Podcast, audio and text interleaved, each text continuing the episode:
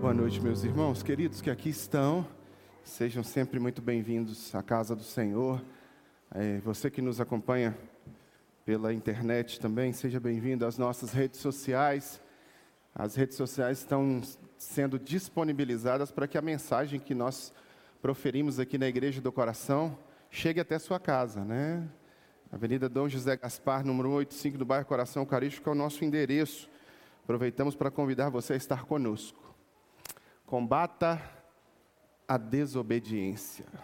Falamos sobre combater a inveja, falamos sobre combater a, a mentira, e hoje falaremos sobre uma outra característica que tira, que não é tão virtuosa, mas que na nossa cultura ela é exaltada, desobediência. Né? Parece que se tornou chique, se tornou ah, algo padrão de ser desobediente. Quando você entra na universidade, por exemplo, as disciplinas do primeiro período sempre são disciplinas, especialmente na área de humanas, que vão trazer ideias desconstrucionistas. Jacques Derrida, Levi-Strauss, Foucault, são todos esses autores que são usados no primeiro período para tentar desconstruir aquilo que nós já temos preconcebido pelo que a nossa família, pelo que a igreja, pelo que a religião nos ensinou. Então, quando você entra, sociologia, até na aula de religião, parece que é bonito desconstruir os valores morais, os valores sociais, para substituir por alguma coisa. Né? Uma espécie de Frankenstein epistemológico, um Frankenstein teórico, por pessoas que têm vidas conturbadas. Né? Se você vai ver a vida de Foucault, por exemplo, você vê que o cara é, coitado, muito complexo, sexualmente confuso, no final da sua vida, ele se buscando Deus de alguma forma para desconstruir toda a desconstrução que ele gerou, ele se converte ao islamismo e por aí vai. E por aí vai. Mas parece que é chique ser desobediente, parece que é chique você ser fora da caixinha. Sabe? Tem uma caixinha e você tem que pensar fora da caixinha. Você tem que ser. E isso foi se tornando normal na nossa cultura, né? Mas o meu pai me ensinou dessa forma, minha mãe me ensinou dessa forma. Não, mas olha, seus pais são de outra geração. Agora, nós fazemos as coisas diferentes. Não, mas a minha mãe, o meu pai, minha família, a igreja. Não, não, não, não esquece isso. Vamos inventar uma coisa nova agora. E geralmente essa coisa nova inventada é sempre destruidora destruidora de alma, destruidora de vida. É sempre pior né? Sempre é pior do que o que era antes. Já não se faz mais isso como antigamente. Nós temos a, a primeira vez, eu estou dizendo isso já há algum tempo, nós temos pela primeira vez na história a geração mais burra, mais insossa, mais sem sentido e mais sem pegada da história. Geração Z Pesquisas recentes na área da psicologia e da psiquiatria trouxeram que, pela primeira vez na história, nós temos os filhos com QI inferiores aos QI, ao QI dos pais. Primeira vez isso aconteceu. Porque a preciosidade dos conselhos e dos ensinamentos que funcionam há milênios estão sendo combatidos, estão sendo destruídos. E essa geração está sendo instigada a ser cada vez mais desobediente. Cada vez mais. Quando a gente estava estudando hoje pela manhã a história da reconstrução de Jerusalém, nós estamos vivendo a história de novo, a mesma história. Está acontecendo tudo de novo. Está lá, isso já aconteceu mais de 50 vezes, pessoal. Não é novidade. Para você que assiste o Jornal Nacional, talvez seja novidade. Oh, o Hamas entrou, destruiu. Tal. Não, não, não, não, não. Se você ler a Bíblia, você vai ver que isso já aconteceu mais de 50 vezes. E vai continuar acontecendo. Até que o anticristo se manifeste e o anticristo vai trazer certa paz, certa tranquilidade. Ele vai trazer. Não vai ser Jesus, não. Jesus vai trazer um outro tipo de paz, um outro tipo, não a paz entre judeus e palestinos. Eu acredito que entre judeus, perdão, e árabes, eu acredito que entre judeus e árabes teria uma paz muito grande se eles ouvissem a Jesus. se ambos se convertessem a Jesus e começassem a viver o cristianismo, nós teríamos paz. Mas a Bíblia não aponta, Apocalipse não aponta para isso. Mas isso é outra história. E a gente estava estudando hoje de manhã a reconstrução de Neemias, e no capítulo 9 de Neemias nós vimos uma declaração ali dos levitas, dos sacerdotes, de como o povo oscilava entre obediência e desobediência. Cada vez que o povo obedecia, o povo era abençoado, cada vez que o povo desobedecia, o povo colhia um fruto amargo, um fruto ruim. Mas, curiosamente, acontecia uma coisa que acontece com você, né? e eu até destaquei isso hoje pela manhã, de uma forma bem, bem clara, né? no versículo 9, 29, diz assim: Mas tão somente, não está nas anotações, não, viu, Cauã? Não está nas anotações, não. Isso eu pensei agora. Mas tão somente, mas tão logo, voltavam a ter paz, de novo faziam o que tu reprovas. O povo era abençoado, saía do sufoco, parava de ver a avó pela greta, estava tudo em paz, tudo tranquilo, o povo desobedecia a Deus de novo.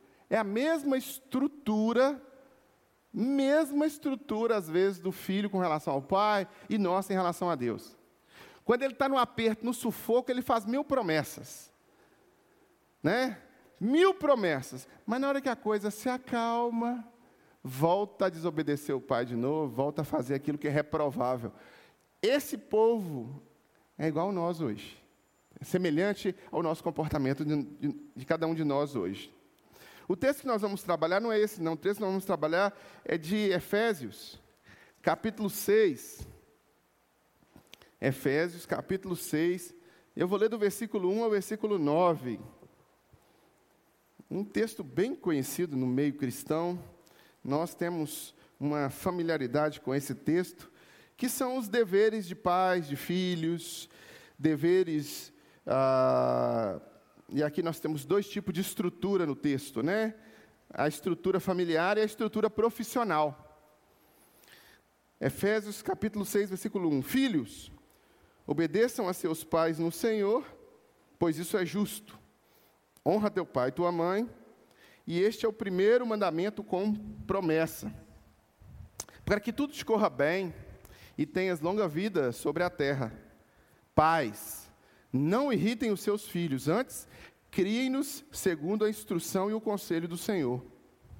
Escravos ou servos, Obedeçam a seus senhores terrenos com respeito e temor, com sinceridade de coração, como a Cristo. Obedeçam-lhes não apenas para agradá-los quando eles os observam, mas como escravos de Cristo, como servos de Cristo, fazendo de coração a vontade de Deus. Sirvam aos seus senhores de boa vontade, como servindo ao Senhor e não aos homens porque vocês sabem que o Senhor recompensará cada um pelo, que, pelo bem que praticar, seja escravo, seja livre. Vocês, senhores, tratem seus escravos da mesma forma, não os ameacem, uma vez que vocês sabem que o Senhor deles e de vocês está nos céus, e ele não faz diferença entre as pessoas. Aqui é um.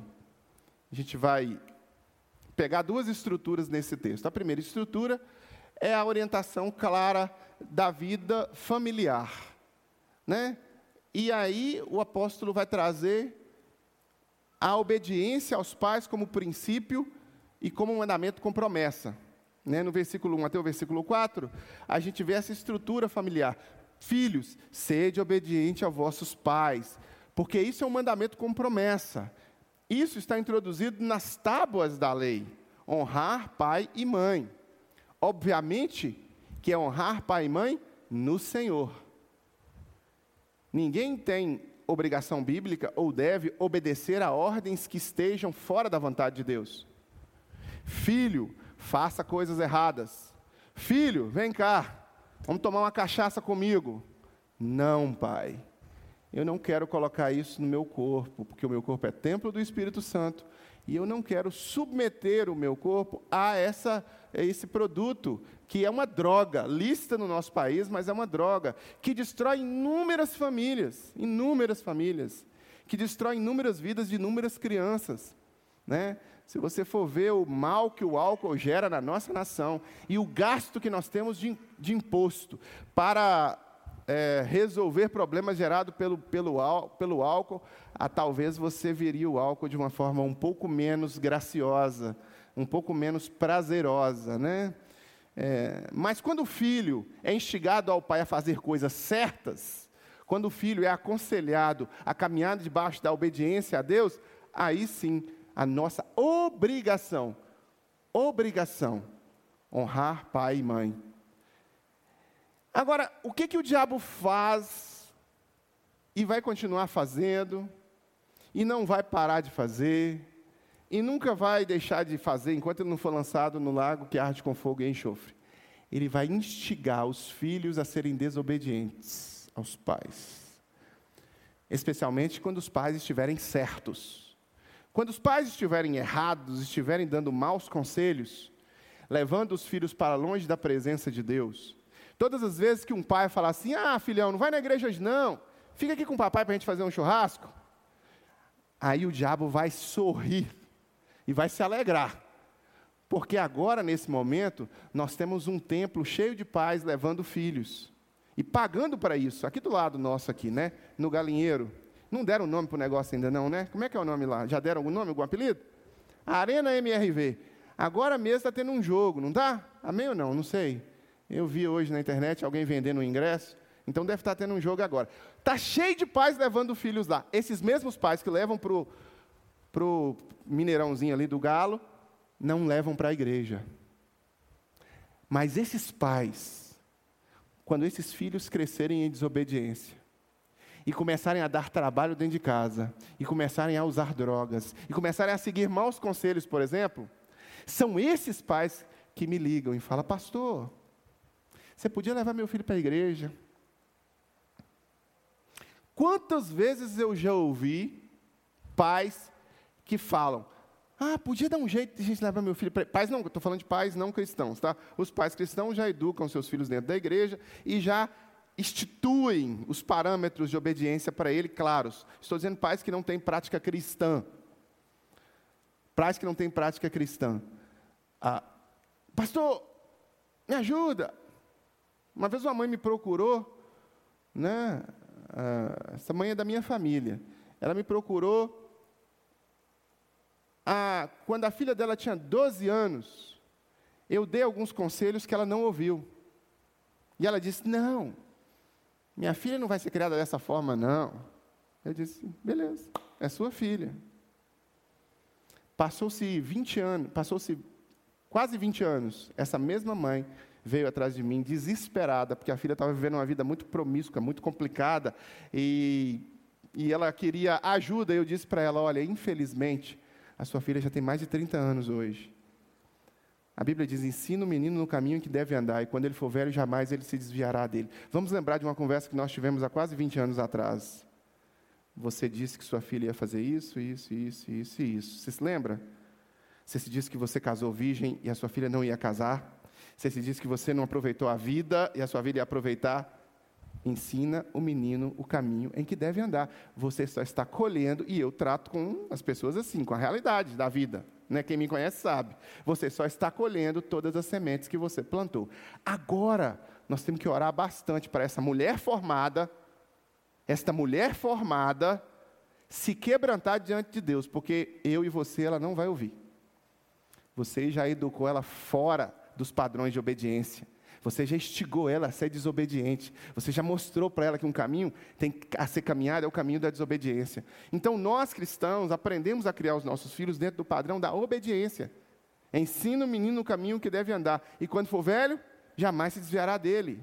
É assim. Então nós cristãos, por princípio bíblico, ensinamos os nossos filhos o caminho correto e aí nós, filhos, filhos, somos instigados a obedecer e caminhar no caminho correto. Olha só a estrutura. Tem uma estrutura. Tem uma estrutura de pensamento, tem uma estrutura de, de sabe, autoridade do pai, autoridade da mãe, tem toda uma estrutura. Mas aí vem o moderninho, o progressistazinho, e diz que as estruturas têm que ser todas combatidas. E que nós temos que reinventar as coisas, ah, a herança patriarcal, ah, cristã, judaica que nós herdamos, ela é ruim e nós temos que reinventar, e agora nós temos que desobedecer. E o legal agora é usar droga, e o legal agora é ter uma vida promíscua, e o legal agora é não considerar as coisas da religião, o legal agora é considerar tudo que o coração quer. É por isso que o, a sigla dos GLS, os irmãos nem sabem mais o que é GLS, né? Gays, lésbicas e simpatizantes. É por isso que a sigla foi mudando, né? Primeiro era só gay, depois era GLS, depois era. Peraí, tem mais. LGBT. Opa, peraí, LGBTQI, é, QIA. E aí o alfabeto vai todo daqui a pouco, porque cada um tem um desejo pecaminoso, tem que ser saciado, e aí eu quero o direito de saciar o meu pecado. E todo mundo tem o, de, o direito de saciar o pecado, independente da estrutura cultural que nós herdamos dos nossos pais. Independente da estrutura cultural que nós herdamos da Bíblia. Nós temos que desobedecer. Filhos, sede obediente a vossos pais. Obedeçam a vossos pais. Essa estrutura familiar é muito importante. Crescer, a, a, a, a estratégia satânica de desconstrução e destruição social passa pela destruição da família. O diabo quer destruir a família, sempre quis destruir a família, ele sempre quis quebrar as dinâmicas de funcionamento familiares. Quando ele vira para Eva, por exemplo, instiga Eva a não a ouvir aquilo que Adão havia repassado, a não obedecer aquilo que Deus havia determinado, é a destruição moral ali daquela família. A destruição, é, é, é a clareza do que o diabo faz hoje, instigando filhos a serem desobedientes aos pais. Os pais estão querendo o melhor para os filhos, os filhos sabem que o pai quer o melhor, mas aquele professor, aquele aquele amiguinho da faculdade, aquele coleguinha, aquela menina, instiga a desobediência.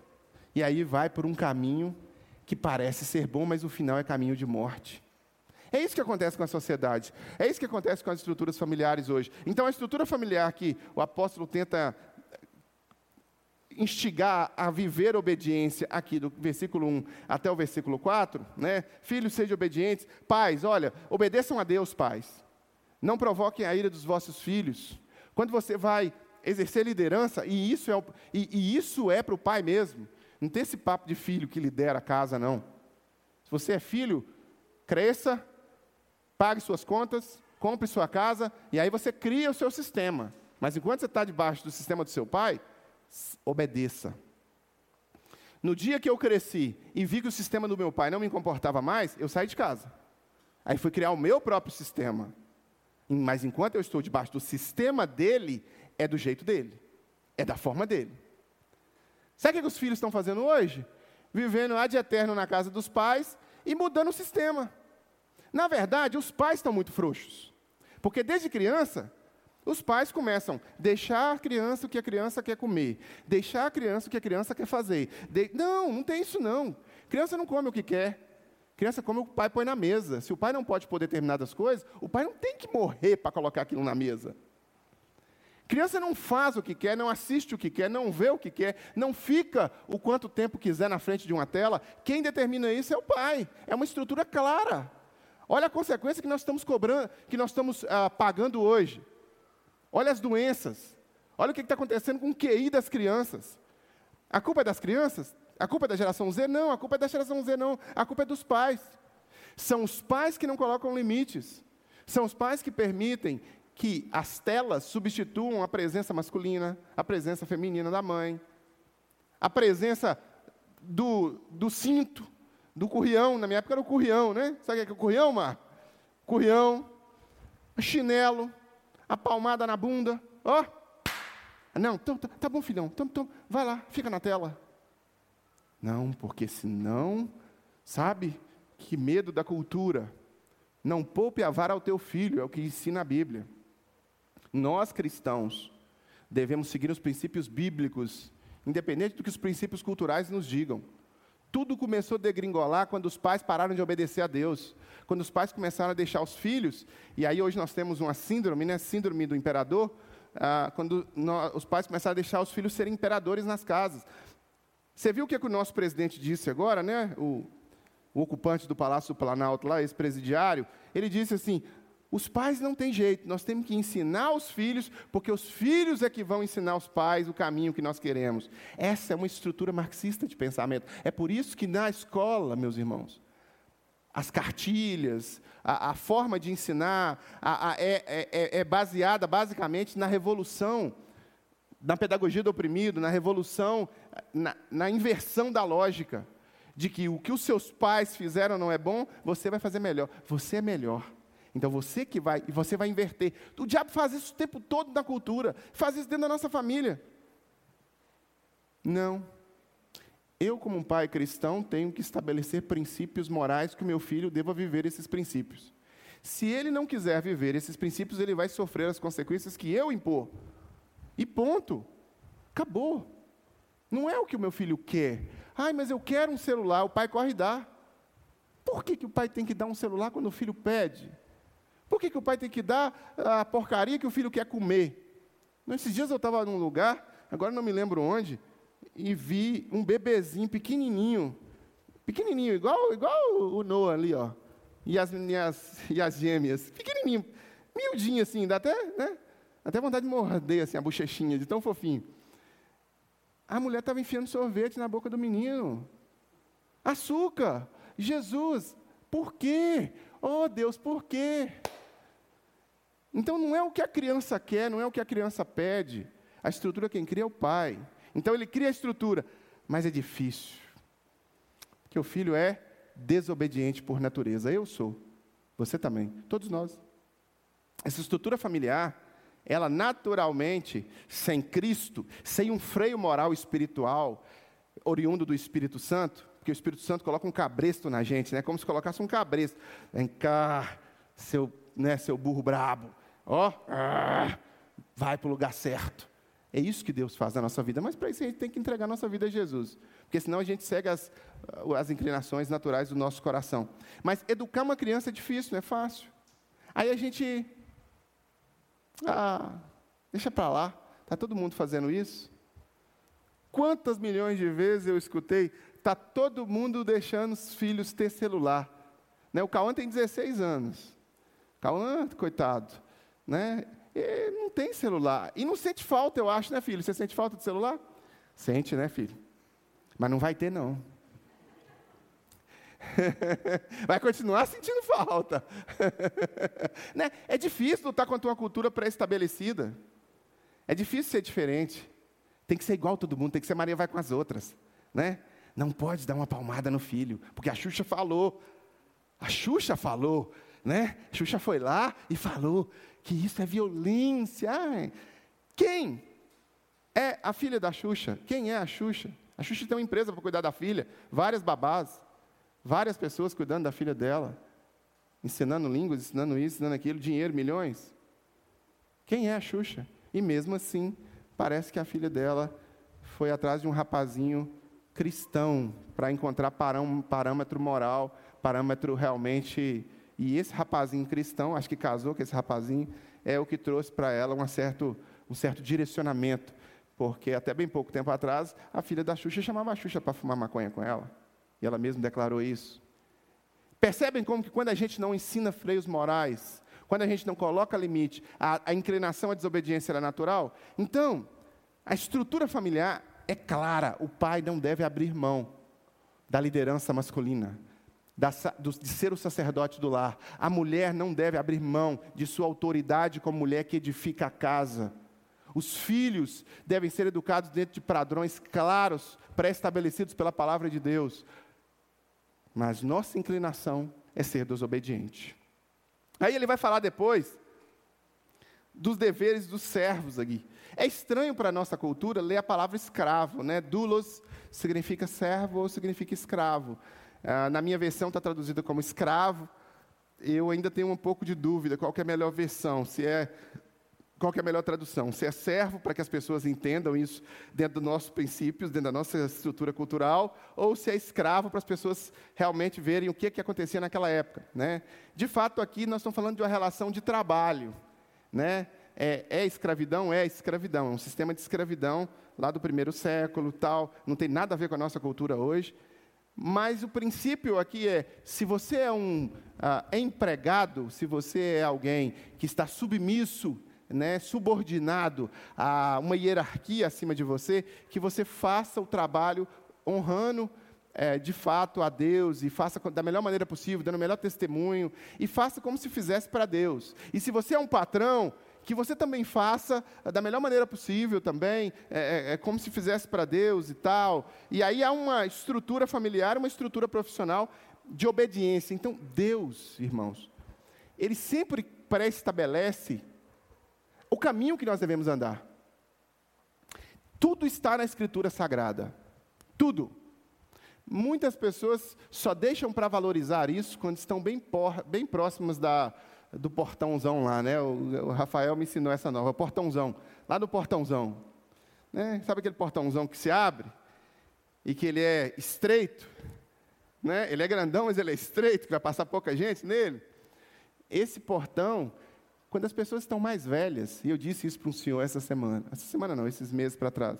Ele, eu estava conversando com ele e eu disse assim, olha, agora que está chegando perto do portãozão, o Senhor está considerando algumas coisas. E o Senhor está ouvindo algumas coisas. Mas vamos lembrar a história verdadeira.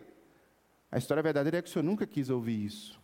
Glória a Deus porque está ouvindo agora. Mas se tivesse ouvido antes, quanto que os seus filhos poderiam ter sido abençoados? Se tivesse ouvido antes, a sua família seria abençoada, a sua esposa seria abençoada, a sua estrutura familiar seriam abençoadas. Mas você não quis ouvir antes. Tudo bem, não vai pelo amor, vai pela dor, glória a Deus por isso, mas você perdeu muita bênção. Você perdeu muita bênção. Nós cristãos somos abençoados por conhecer de Deus ah, princípios que nós podemos aplicar no nosso dia a dia. Eu acabei de ler uma estrutura familiar, uma estrutura profissional. Ah, mas o, o ser humano, o homem, desde criança, ele vive numa dinâmica de desobediência que essas estruturas que Deus criou para nós, né, como que é ser um homem, como que é ser uma mulher, como que é ser um pai, como que é ser uma mãe, o que que um pai, quando um filho olha para um pai, o filho tem que fazer, tem que sentir o quê? Deus pré-estabeleceu tudo isso. Está tudo pré-estabelecido. E eu vou dizer para vocês, nós temos a tendência a não seguir. Todos nós temos a tendência a não seguir. Mas está tudo no livro. O manual de instrução das nossas vidas deixou como que uma mulher tem que se comportar, como que um homem tem que se comportar, como que uma sociedade ah, seria abençoada. Todas as vezes que o povo hebreu obedecia, eles eram abençoados. Todas as vezes que eles abandonavam a Deus, eles eram entregues às mãos dos inimigos. Todas as vezes que nós obede obedecemos, nós somos abençoados.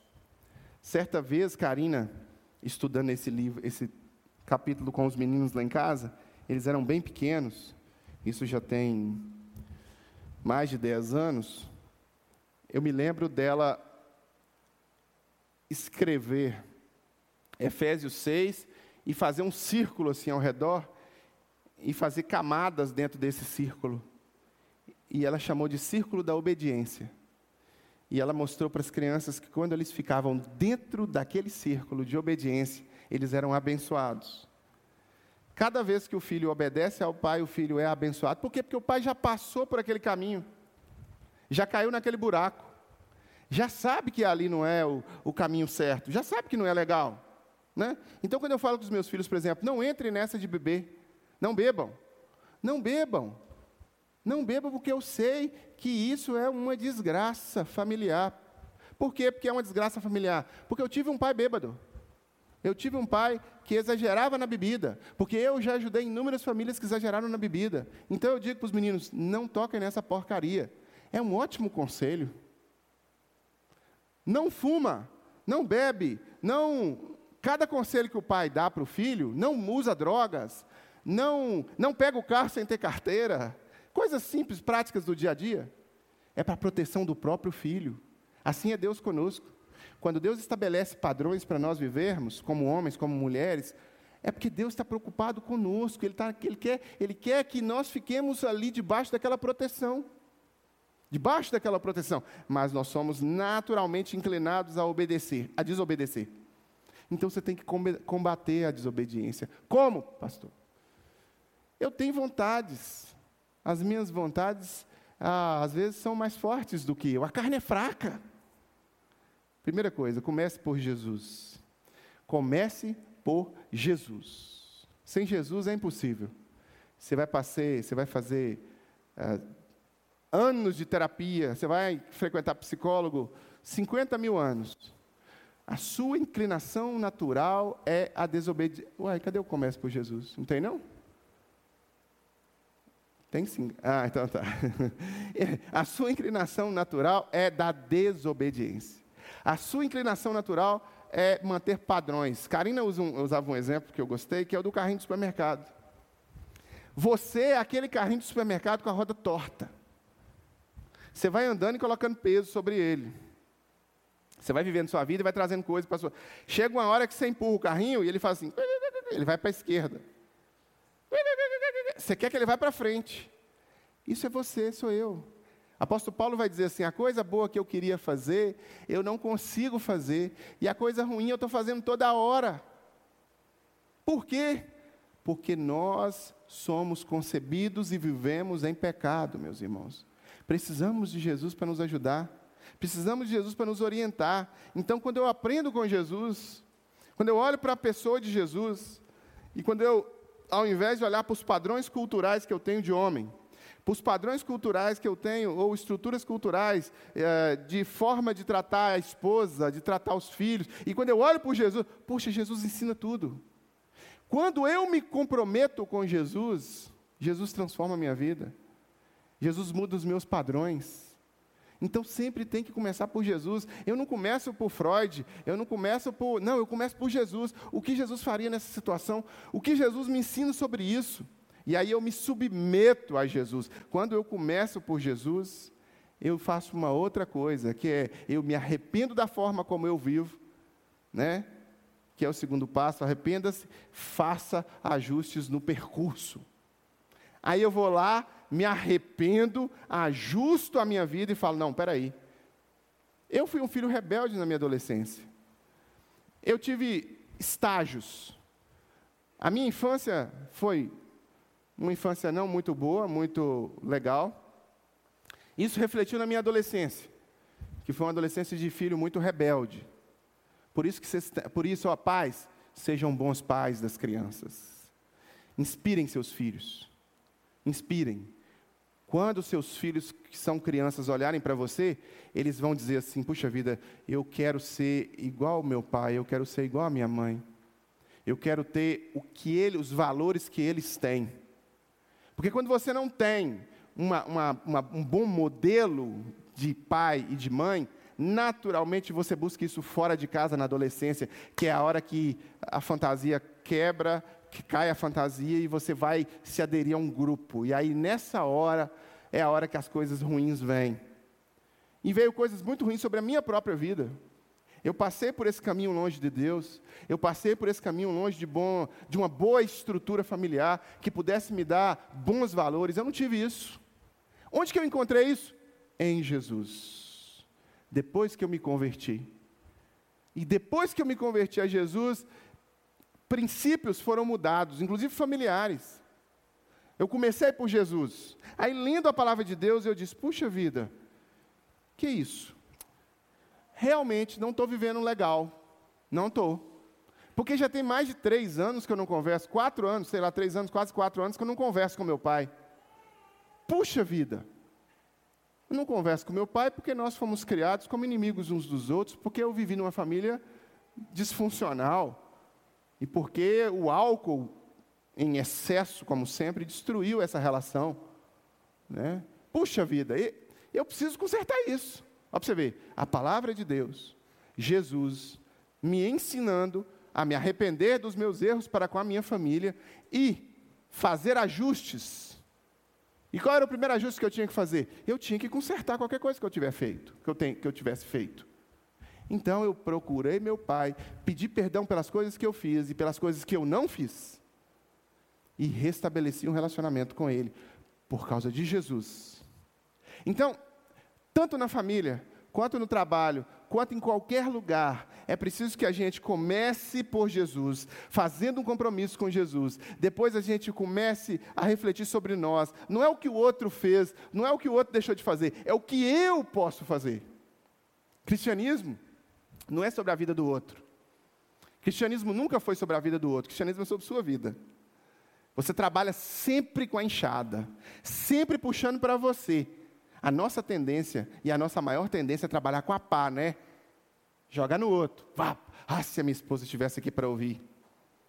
Aí o pastor está aqui pregando. Não andeis ansiosos por coisa alguma, antes em tudo sejam conhecidos diante de Deus vossas petições e súplicas. Aí o marido dá aquela. Essa mulher minha é muito ansiosa. Aí, isso aí, pastor. Rebenta, rebenta.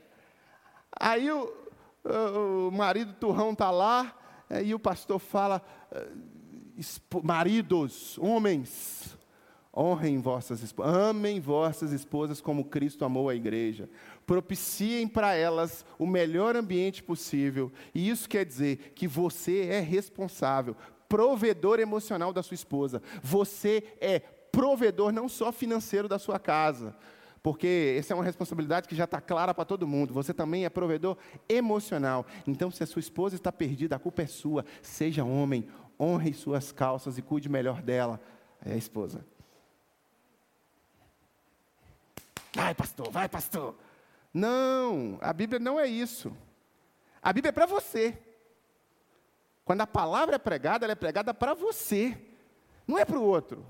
É você que tem que se arrepender, é você que tem que fazer ajustes, é você que tem que se converter a Jesus, é você que tem que passar a ser obediente e combater a desobediência que está na sua vida.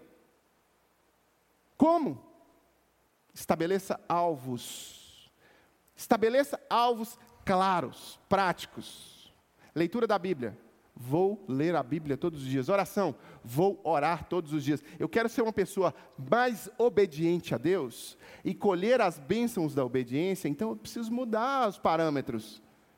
Não dá para eu deixar a vida me levar. Não dá para eu continuar do mesmo jeito e ficar assim, ah, não. Eu me lembro que quando eu estava lendo a Bíblia, e eu era novo crente, novo convertido, e bem novinho mesmo, não tinha nenhuma habilidade com a Bíblia, eu nunca havia lido a Escritura uh, com afinco, ou nunca havia lido de verdade com responsabilidade, porque eu não fui criado numa estrutura que me foi ensinado fazer isso. Então, quando eu estava lendo e descobrindo as coisas, né, esse, esse episódio que eu mencionei aqui, quando eu estava lendo sobre o perdão, sobre a restauração, sobre a gente consertar as coisas, né, e eu lendo, e eu lendo, assim, eu estabeleci alvos práticos. Eu me lembro como se fosse hoje. Falei, gente, todo domingo eu estou no estádio de futebol. Todo domingo. Todo domingo eu estava no estádio de futebol, praticamente todo domingo. Falei, não, o meu alvo prático é abandonar isso. Que está me levando para longe da igreja. E eu abandonei o futebol. Eu era de torcida organizada. Eu era de brigar na rua, eu era daqueles caras sem nada na cabeça, que eram tão apaixonados pelo futebol, que deixava a inteligência em casa quando ia para o estádio. Eu descobri, puxa, eu preciso colocar isso como alvo na minha vida, vou reduzir esse meu fanatismo por futebol. E abandonei a torcida organizada primeiro, mas eu continuei indo no estádio. Abandonei só a torcida organizada. Falei, pô, palavrão demais, deixa eu sentar em outro lugar agora. Eu fui sentar em outro lugar me afastei daquilo. Briga e tal. Só que eu não me senti em paz. Eu comecei a falar assim, gente, o culto está acontecendo agora e eu estou aqui. O culto lá e eu aqui. Ah, mas e se eu vim uma vez só? Eu vim uma vez. Então, a MIT comecei a negociar. Estabeleci um alvo. Futebol não vai ser prioridade na minha vida mais. Estabeleci outro alvo. A minha família vai ser importante eu reconstruir eu lendo a Bíblia, a minha família vai ser importante eu, eu reconstruir o meu relacionamento com meu pai. Ah, mas e ele? Ele não está nem aí. Não interessa, sou eu, não é para ele. A, a, pregação não é para ele, é para mim. Ah, mas ele ele estava errado. Não interessa se ele estava errado, é para mim a palavra. Eu é que tenho que ser o cristão. Eu é que tenho que fazer reconstrução, eu que tenho que, sou eu que tenho que prestar contas do meu comportamento, da minha vida para com Deus. Então eu começo a estabelecer alvos práticos para mim. Quais são os seus alvos práticos? Que você precisa melhorar, que você precisa obedecer mais a Deus. Então estabeleça. Comece por Jesus, ah, se arrependa do caminho de desobediência e estabeleça alvos práticos. Eu preciso fazer isso. Não, eu sou uma pessoa que não obedece a Deus na oração. Olha, as pessoas às vezes acham, as pessoas às vezes acham que oração não é importante. As pessoas às vezes acham que leitura da Bíblia não é importante. As pessoas às vezes acham que ter uma vida religiosa não é importante. Que ter uma vida que considere os valores morais ah, oriundos do pensamento cristão não é importante. É isso que mantém o mundo como ele está. O mundo só não acabou por causa disso. Olha, o mundo ainda só não acabou. Isso aqui não virou fumaça. Por causa deste livro aqui. Só por causa disso por causa da transformação que esse livro aqui promove na vida de pessoas, né? Me lembrei da historinha aqui de um antropólogo que chegou numa tribo canibal, ah, fazendo as suas pesquisas de antropologia, né? depois do seu doutorado em antropologia, depois de todo o seu vasto conhecimento, né? depois do seu currículo Lattes ter muitas publicações, que a vida não cabe ali, né? a vida não cabe no Lattes nunca. Ele chegou para um canibal e disse: Estou vendo que você está lendo a Bíblia. Esse livro arcaico, nós ocidentais já abandonamos há muito tempo. Esse livro arcaico aí não não faz a mínima diferença para nós que somos cultos, que somos intelectuais e que prezamos por uma vida social ah, inteligente. O canibal, o índio virou para ele, o ex-canibal virou para ele e disse assim: graças a esse livro, o senhor não está naquela panela ali. Porque foi esse livro que transformou minha vida e me ensinou que eu não devo matar o meu semelhante e não devo comer a carne dele.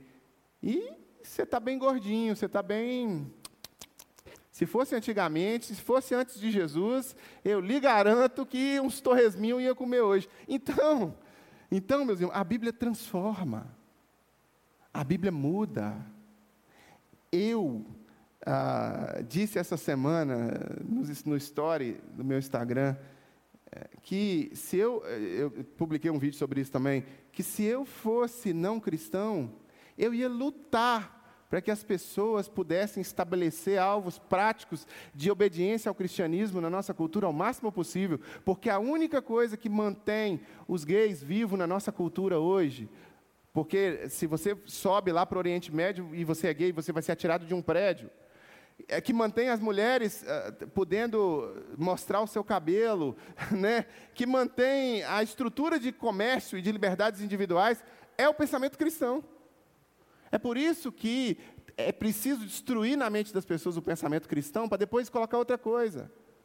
Colocar o socialismo, colocar o comunismo. O maior inimigo do comunismo não é o capitalismo, o maior inimigo do comunismo é o cristianismo que a estrutura cristã que favorece ah, o esteio para que você viva suas liberdades individuais e com isso você ganhe o seu dinheiro, acumule sua riqueza, compre sua propriedade e venda e troque, e doe e faça o que você quiser. É o esteio cristão que proporciona isso, né? É por isso que os comunistas eles são muito claros quando eles declaram guerra a uma nação. A primeira coisa que eles têm que aniquilar é tirar a religião daquele povo. É, Freud, Marx, essa turma é, demoníaca toda foi muito claro nos escritos deles, né? Destrua a religião primeiro. Então, para fecharmos essa nossa reflexão de hoje, eu sei que o melhor na nossa cultura é viver em desobediência, porque é prazeroso, proporciona prazer. Então, na sua mente, parece que é o melhor. É o melhor desobedecer ao seu pai, é o melhor desobedecer a Deus, é o melhor desobedecer a, a, a, ao princípio que Deus criou. Não toque nessa garrafinha de tampa vermelha, né? Vermelho você já sabe, né? Falou que é vermelho é complicado. Mas não toque nessa garrafinha de tampa vermelha. Eu sei que é prazeroso tocar. Gente, pecado não é ruim não. Se fosse ruim, ninguém pecava. Ué? Imagina, o pecado ser ruim. Ninguém pecava, só peca por quê? Porque o pecado né, não é a vitória, não, é o pecado tem sabor de mel, é prazeroso, vistoso. A desobediência é prazerosa, a desobediência é viçosa, mas a consequência, o salário do pecado é a morte. A consequência da desobediência é levar a gente para longe de Deus. Então, quero fazer um apelo a você que me ouve agora. a sua inteligência. Faça uma avaliação da sua vida. Faça uma autoavaliação. Princípios que Deus deixou para a sua vida podem ser melhores vividos se você ser mais obediente a esses princípios. Ah, eu tenho 50 anos de igreja. Existe muita coisa para melhorar ainda. E talvez você tenha 50 anos de igreja e você tenha zero ano de cristianismo. Porque dentro da igreja está cheio de gente que vai queimar no fogo do inferno se não se converter Jesus. Estão sendo todos avisados. Ó, oh, tem carteirinha de membro. Carteirinha de membro não leva ninguém para o céu. A obediência a Deus mantém você dentro do círculo da proteção. Então, assim como um filho deve obedecer ao pai, faça uma avaliação pessoal em relação a Deus e a sua vida e passe a obedecê-lo mais. Passe a estabelecer, comece por Jesus, se arrependa, faça um ajuste no, no caminho, no percurso e estabeleça alvos práticos. Eu não li a Bíblia, eu vou ler. Eu li a Bíblia, eu vou ler mais. Eu não estudava, eu não tentava entender o plano de Deus para minha vida, hoje eu vou tentar. Eu já entendi o plano de Deus para minha vida, mas eu não estou praticando. Eu vou praticar. Dê um passo a mais. Combata a desobediência, porque a nossa natureza, ela é desobediente. Quando a gente tem uma coisa para fazer, e, é, e isso exige esforço da nossa parte, para nos aproximar de Deus, a nossa natureza vai lutar contra aquilo. É igual acordar cedo para fazer exercício. É difícil. né, Vanessa? Não é, não é Ângelo? Ângelo Rio, não é Ângelo? Ângelo, acordar de manhã cedo, 5 da manhã para ir lá fazer supino, rosca direta. Você está doido? Abdominal. Eu acho que lá no inferno vai ter assim uma sessão só de abdominal. Você fica assim, abdominal. É difícil, mas é necessário. É importante. Assim é para não jovem. Isso. Então, é necessário, então faça. Passe a ser obediente a Deus. Passe a realmente fazer aquilo que Deus quer para a sua vida. Então vamos orar agora. Pai, em nome de Jesus, nós te agradecemos, te oramos, porque o Senhor tem sido maravilhoso e nos dado oportunidades. A tua palavra é muito clara em relação a nós. Hoje pela manhã, nós vimos quantas vezes, meu Deus, o teu povo obedecia ao Senhor e crescia, melhorava, aprimorava, era abençoado, e logo o seu povo ficava abençoado, ficava bem, frouxava de novo e desobedecia. E como a desobediência ao Senhor levava o teu povo ao sofrimento, os inimigos conseguiam escravizá-los e fazer uma série de e viviam uma série de situações ruins. Assim também somos nós. Queremos aprender a sermos mais obedientes ao Senhor. Queremos obedecer nos princípios que o Senhor nos ensinou, de verdade, na prática do dia a dia. Queremos levar a estrutura de aprendizado bíblico cristão que nós ouvimos no domingo para nossa segunda-feira, para nossa terça-feira, para nossa quarta-feira porque não dá, meu Pai, para a gente dissociar a nossa prática cristã que vivemos no domingo da prática cristã que vivemos nos outros dias da semana. Que sejamos cristãos em tempo integral e que possamos obedecer o Senhor ao máximo que pudermos. Nos ajuda, Deus, a agradar mais teu coração, a fazer mais tua vontade. E, nas vezes que nós cairmos, meu Deus, e vamos cair, vamos falhar com o Senhor, vamos errar o alvo algumas vezes, nessas vezes, que o Senhor possa proporcionar a nós reajuste na rota, arrependimento, crescimento e que o ciclo de crescimento espiritual de cada um de nós aqui possa realmente ser prático e claro. Se porventura hoje nesse momento teu espírito trouxe à mente de alguém a necessidade de tomar uma decisão com o Senhor, que essa decisão seja selada com teu Espírito Santo, que essa decisão seja guardada no teu livro e que o Senhor abençoe esta casa, abençoe esta família através dessa pessoa, através dessa decisão, como muitas vezes minha família foi abençoada pelas minhas decisões práticas de ajustar a minha vida à tua vontade. Que assim seja. Que assim seja, que essa seja a nossa realidade começando por Jesus, nos arrependendo, fazendo ajustes estabelecendo claras metas, claros objetivos práticos no dia a dia, de fazer coisas que agradem o teu coração e que nos ajudem a ser mais obedientes ao Senhor. Nossa oração ao Senhor nessa noite, gratos, no nome de Jesus. Amém. Meus irmãos, nós vamos cantar agora uma música. Enquanto cantamos, você pode trazer à frente seu pedido de oração. Ah, Para você que nos acompanha pela internet agora, eu vou me despedir de você. Se você quiser enviar o seu pedido de oração, contato arroba. Se você quiser contribuir ah, financeiramente com a estrutura da igreja, e a gente, ah, a gente tem, a gente tem despesas, né? Então, é, infelizmente, nós temos péssimos exemplos no Brasil em relação à estrutura religiosa, fazer mau uso do dinheiro dos fiéis, das pessoas que congregam. Temos pessoas péssimas que se auto-intitulam pastores e que são mercadores da fé. E isso atrapalha a cultura. E aí eu tenho que ficar me submetendo a ficar explicando por que, que uma pessoa tem que dar o dízimo. Isso para mim é o fim da picada. Mas eu tenho que explicar porque a cultura brasileira é uma porcaria. Então eu quero te explicar. Por que, que as pessoas têm que dar o dízimo? Da mesma forma que o Conselho Federal de Psicologia precisa da minha contribuição para pagar a estrutura dela, e eu pago todo ano.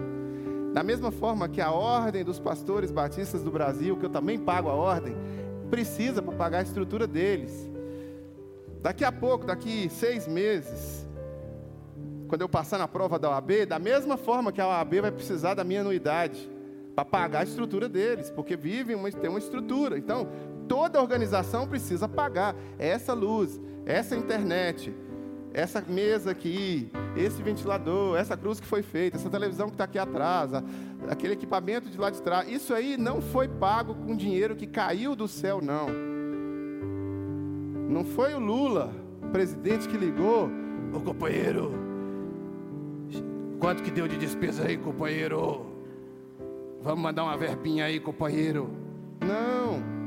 É com os dízimos e as ofertas das pessoas que sentam nesses bancos.